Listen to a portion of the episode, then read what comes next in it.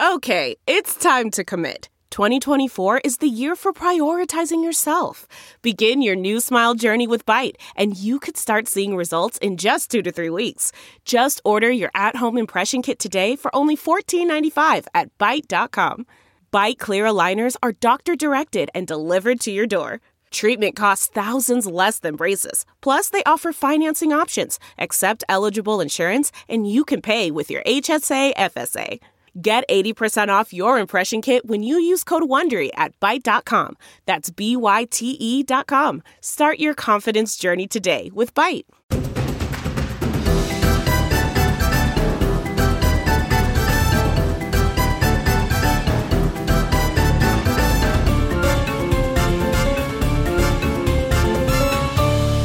Hello again, I'm Lisa O'Sullivan back to introduce another Spin the Rally Pod special.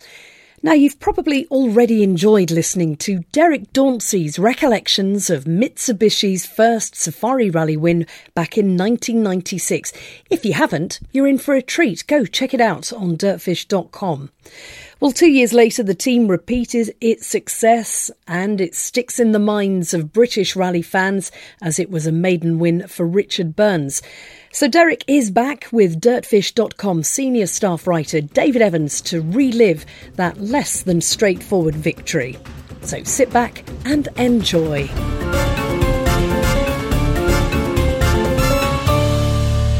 So Derek, last week you told us some incredible stories from the 1996 Safari Rally. Now we're going to jump forward two years here to 1998 and an event that will always hold a very special place in the hearts of, of all British and English rally fans. Uh, obviously, Richard Burns and Scotland, Robert Reid, um, we can't forget him. First victory in the World Rally Championship, but there was probably there was more to the Safari in '98 than than those two boys winning, wasn't there? Yeah, I mean, we when we won in '96, we were like, um, you had the feeling within the team, especially with Andrew's experience and the people around him. You know, he he, he was into endurance events, and um, winning Safari for him was was was very special as well as the Japanese. So when we went, we left there, went back the next year. We kind of like, you know, increased our effort, and um, it didn't work in '97 for us, and it was a bit bit of a blow to be honest with you.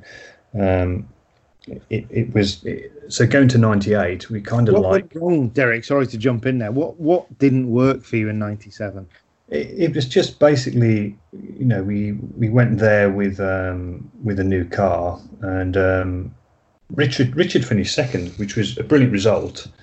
But you know the funny thing is that once you win it you want to win it. And um we we lost we lost tommy and and um when when when richard we came through with Richard, and it was it, it, was a shorter route that year. Kind of kind of like from '96, it was a full on.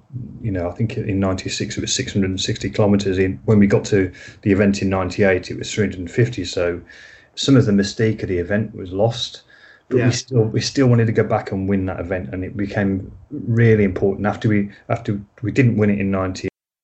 Second was really good. It was for us, but we, you know, Richard went, wanted to win it again. Richard wanted to win the event, so did Tommy, and so did the team. So we didn't double the efforts because we put a lot of effort into '97. But for '98, um, you know, we we really wanted to try and push it home, and um, we we we were into the Evolution Four by this time, and it wasn't a it wasn't a fantastic um, it wasn't a uh, fantastic transition from the from the three to the four straight away. It needed a bit more work doing to it, yeah. so we're developing the car a bit more. So um, going to that event, we you know we were we were looking for a for a victory, and you know we, we, we kind of still remember the, the fight between Colin and Richard, and obviously Colin had won in '97, I believe, if I remember right, and Richard really wanted to go back and win that event. Richard and Robert did. So, you know, we went we went to that event with um, with high hopes of, of trying to you know put last the, the previous season's uh, problems away and, uh, and come away with a victory how you talk about you know putting more effort in and like you rightly say you know when you got prepared for 97 you would have done everything possible to, to be perfectly ready for that event. How do you then go back and even improve on what 12 months ago was the perfect preparation in, in your own eyes? What what changes did you make in the preparation for 98? I think that it, it, behind the scenes, we, we what we had seen in we were having a few issues with um, such it's such a high speed event, and going back again to what you said on the last podcast was, you know, the, the, stages are not closed roads or open roads, and you are flat out. So the tyres were taking a bit of a an issue uh, with them with. Um, uh, the sidewall construction was, was was slightly breaking down, and we were getting like golf ball size um, bubbles come up on the inside of the tread, you know, from high speed impacts, and um, they were actually the bubble was getting that big; it was touching the the strip body and, and blowing the tire out. So we actually went before the rally to do a tire test for Michelin, and the the idea was that it was going to benefit all the Michelin runners, not just ourselves. We you know, we had a very good partnership with, with Michelin. Um, it, it gone on for you know what what go back to the Galant days, and Aimé Chatard mm. uh, uh, was was a very very good supporter of not only us but Toyota and the other and Ford. Um, so we went there to do a tyre test for them at the last minute. Um, we had the resources there, and um, we ended up taking doing six tyre uh, doing six different tyre tests on uh, Magadi Road, and um, it, I think it came down to the last but one tyre where we found a solution for the problem. So again, we knew that that was possibly an Achilles heel that we had, and we wanted to try and put that to bed. So you know, we put some effort into a small team of us flying out to just do that test. But uh, Tommy came out, and we were we were running the last tyre up to about 120 kilometres without issues. So what we said before about knowing that we had a good damper for the for 96, we had to have a really good tyre that you know we weren't going to have issues where we're having to back off or think about tactically what we need to do with the tyre. So um, Michelin's chemist came out to the event and he was a pretty happy man when uh, when he saw that we could get above the 80 kilometres, which seemed to be the maximum for the tyre at the time. So you know that that was one area that we, we definitely we definitely kind of focused on. And, and then, sorry, that, I mean, it's just what it's worth pointing out here that people probably you know, you can't comprehend on those early safari, or not these early safaris, the later safaris, just how long the car would be flat out for, wouldn't it? You know, yeah, that, constant that, high speed. That's the whole thing with it. You know, you look at the, you know, you look at the length of the events, and you know, even even though some of the stages, stage mileage was was cut down, you still had, you know, stages were 110 kilometers long, so 40 kilometers, 70 kilometers. So, you know, it's um, they, they are, and the choppers, the helicopters, trying to actually keep up with the, the cars in some areas. They have to, you know, they're looking to try and cut a corner to catch them back up. So the tyres take a hell of a pounding when you think that, um, you know, any kind of small rock in the road, you can't avoid everything. They're going to pick some. They're going to pick some of the damage up from those. So again, what, we, we, we want to try and help Michelin out with that with that one issue. What sort of top speed would they have been geared for? Uh, I can't really remember. I mean, it was it was 130 plus mile an hour. So they're, they're running a helicopter. So the, the, Squirrel helicopter was a, I think it was good for 140 mile an hour. So um, you know, it's it, it is extremely quick um, uh, and altitude as well. You've obviously lost some of the actual the power from the car. So yeah, you know, it's uh, it's it's everything everything's pushed to the maximum in some respects. I mean, you, you're blocking the airflow through the front. Um, it, it, kind of causes all kinds of issues. So, um, you know, we, we we basically left we basically left that test knowing that the tyre was was quite good, but we picked up another couple of issues during the event which we, we hadn't seen before, and they put a real real heavy strain on the uh, on the the pre-event uh, lead up to the event before we even started, and one of them was um, uh, we had a we had a, a, seal on a damper that if it didn't last for 50k, if you run it for 20k and you didn't have a failure, you were fine, but you could have a, a top seal fail. So we were into running dampers. Mm. And before the event, um, just to run them in for 20 kilometres, I think it was done the day before shakedown We'd last in the car. So every damper had to be run, every front damper had to be run to make sure that you know it got through 20 kilometres and it was going to be good for 110 kilometres. So very small issue with a you know manufacturing of a seal. But in Kenya, there was no option to try and remake them there. We had to try and just pick out the best ones and run with them. So that was pretty interesting. The day of shakedown, running every damper. And that, I, I mean, it's worth just just paying tribute to to Lasse Lampi. There, you talk, you know, one of Finland's sort of unsung hero rally drivers, but he was with the team a long time, wasn't he, Lasse, and an integral part. Yeah, I mean the funny thing is, I saw a picture uh, online this week of uh, Lasse with uh, uh, with Lancia with Markku and uh, Wow. and, and the uh, the management, you know, in the Lancia top, and you you know he did he moved from Lancia. He he he was driving for Audi in 83, 84. People have probably seen his name on the entry list for, for Rally GB. Um, but it, it- he was an unbelievable driver, and he's now working with Tommy at Toyota.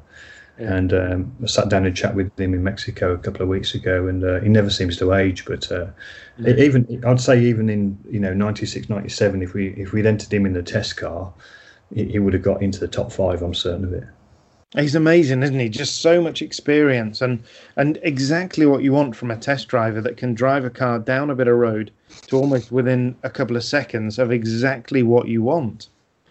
Yeah, I mean, the thing for Lasse was that he had a very good feel for the balance of the car, but he, and mechanically he understood what the car was doing. And that's pretty important and a- massive element. Even today, I'm sure he's given a lot of feedback to, to the Toyota team because y y some some great drivers we've worked with, they're not brilliant, you know, te- at setting a, te- a car up. And Yeah. Lasse would go in, if we had a, a normal test, even in Safari, Lasse would do the majority of the testing the driver would come in for a day maybe and then fine tweak the damper settings after we've done all the you know the preloads in the in the suspension in the, in the uh, transmission and the actual um, you know what we physically need to do on that side of it and the base suspension stuff. And it, it allowed the driver to come in when they've got really busy schedule to to concentrate on you know fine tuning the car. We did that in Safari and we did that on every European and, and most rallies was Lasse would always do the first stint in the test car. Yeah, no, and and a real kind of end, like you say, you know, not many drivers have a real engineering approach. You know, we saw, you know, Colin McRae had a great ability to understand what the car was doing and could probably have rebuilt the car at the side of the road. Uh, and and Lasse was the same, wasn't he? Or is the same? Yeah, exactly. I mean, and also now, you know, he's got a massive filer cab- cabinet in his head. You know, the Yeah. I'm sure you come across a problem on a test. We've seen it when we've been in America. You know, you've seen that problem before, and you can you can basically shortcut the process to get to the the end of it. So, you know, on that shakedown that that day, um, everybody moved, went across this shakedown. We took the test car um, to the back of uh, Autopessi School and did some running. Uh, just to you know, 20 kilometers, 20 kilometers with a set of dampers. I sat in with him that morning actually, and um, just to make sure that um, they were right. And he, you know, just easy. He didn't have to drive at 100%. He drove at 95%, but consistently knew where, you know, what the pace of the car had to be. So I've got a lot of respect for Lasse. Yeah. Would you have, would you have gone in the car quite a lot on the tests and stuff?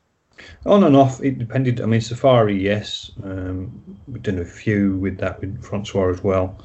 Um, but European European test, Finland. Finland was pretty good with Tommy. Um, Delacour and Tarmac. You know, it was uh, it was it was interesting. Got a feel for the car and how it works, and you know, we, we call it the sack of potatoes. They just put you in there for the ballast, but uh, you know, it's uh, you pick up quite a lot off it anyway. Yeah, no, absolutely. But back to this this '98 event, which you know, you look at the at, the the spread of the stages and everything, and it was a, a Mitsubishi event, wasn't it? You know, you were you were never headed. Burnsy won. Uh, that would we call it a super special at first stage in in Nairobi, uh, and then it was Tommy leading, wasn't it? it was Tommy leading, and um, you know we were the stall was set out really. It was it was looking strong. You know, the, as I said before, before you you literally are running um, a leg. You know, you look you're running the, the rallies. Each leg's a rally in theory. That's what you're looking at. You're looking to get to the end of each day, but you're looking to be in a in a good position. If you can have the car back to the last service, and you know you you you you you haven't got massive dramas. You're not carrying a massive job list for the next morning, which we have seen on a few events. Then you know, end of the first day, we were looking quite good. That's that's you know that that was why that was how we were we, we we came out that first day. So, you know, what happened after that kind of like was disappointing. Um, it was a bit of a silly retirement, but uh, you know, for Tommy. But you know, um, we were we were in a fairly strong position. What it was an engine problem, was it? It, it was basically um, the engine mount had broken. It, it, uh, what what fit, what what happened was it, there was a as we said before, it's an open road. There was a bus that was pulling out uh, in a village, and, and Tommy moved to the right to be, make sure he was super safe with anybody that was, you know, round the bus or walking with the bus. Yeah. And he ended up in a ditch, and he just fractured the um, left-hand engine mount, which we'd never seen before, um, and uh, damaged the camshaft, cam belt, and. Uh, yeah, that was it. It was it was so clinical. Uh, you know, being out there for so long, and just to lose a car like that, you you, you know you envisage like taking a corner off, or people getting stuck in a in a in a mud hole, or mm. we've seen all the different pictures. But it was it was a clinical retirement in theory. Yeah, I I have a vague recollection uh, of Richard or or Robert, probably Robert more recently, obviously, telling a story about on there. Did they have a crash on their test? Yeah, there was a there was a, there was a couple of things that happened in theory. It, the, the, the, it's really difficult for go, going back when, when, Richard came to '96 and ran the gravel car. In '97 they entered, but their, their biggest issue was basically learning to cut some of the. You, I was speaking to Robert about it. You, you have to cut some of the European type of notes out. Of, yes. Uh, you know, because it's just too much to call over the long sections. It's so just to go and write notes for Safari and to write them at speed and what you know remove what you don't need. So was, I think there's a few things where you know note note op- optimization and um, uh, you know just getting caught out by the actual conditions is it's pretty difficult in some respects. Yeah, no, absolutely. But when when Tommy went out, I mean, there was a lot of pressure on that event, wasn't he? You know, Colin wasn't far away. He he'd set some fastest times, but he went out as well with an in, I think an engine problem as well. That's right. No, the, the, the, I mean, we retired in Monte, so we went to Sweden, and Tommy won in Sweden. So, you know, for Tommy to to to to kick off the option of the you know the three championship wins, which was what we we were looking for, you know, retiring in Kenya was really difficult, and pressure came across to Richard, and we we'd had some problems um, before we got to the event. The other problem we had was um, we had a transmission oil seal issue, and um, we went 96 was okay, but 97 we ended up obviously with double everything. So where there was yeah. one entry car in 90, 97, 98, we had two entry cars. So in in in the workshop we had five Group A cars, two for the recce, two for the for the entry, and the test car. So the logistics of, of supporting all those cars was difficult. And during the uh, during the recce, we had a we found an issue with the carbon clutch because we'd moved to the Evolution Four the carbon clutches were failing in the water splash because in, ingesting some water through the bottom of the, the transmission casing. So we ran out of clutches. So uh, when the, the morning that we, we, actually ran out of clutches on the recce the day that the actual rally cars arrived in Nairobi. So I, I ended up stealing a, a clutch from uh, one of the entry cars, which at the time we weren't sure whether, whether we'd get replacement for the rally. So it was a, it was a few conversations going back and forwards, and it, it, kept it kept Richard's car going, believe it or not, in the actual recce for the last day or so. So mm. all those things, you know, they kind of, as I said before, the corridor, you're trying to shut the doors, but every, there was little things that were coming up all the time that you had to react to.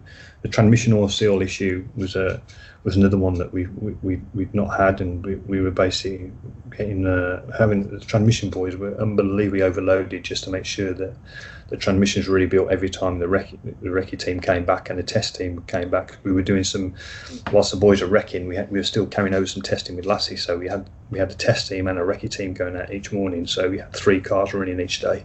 So um, the transmission issue was was one across the board.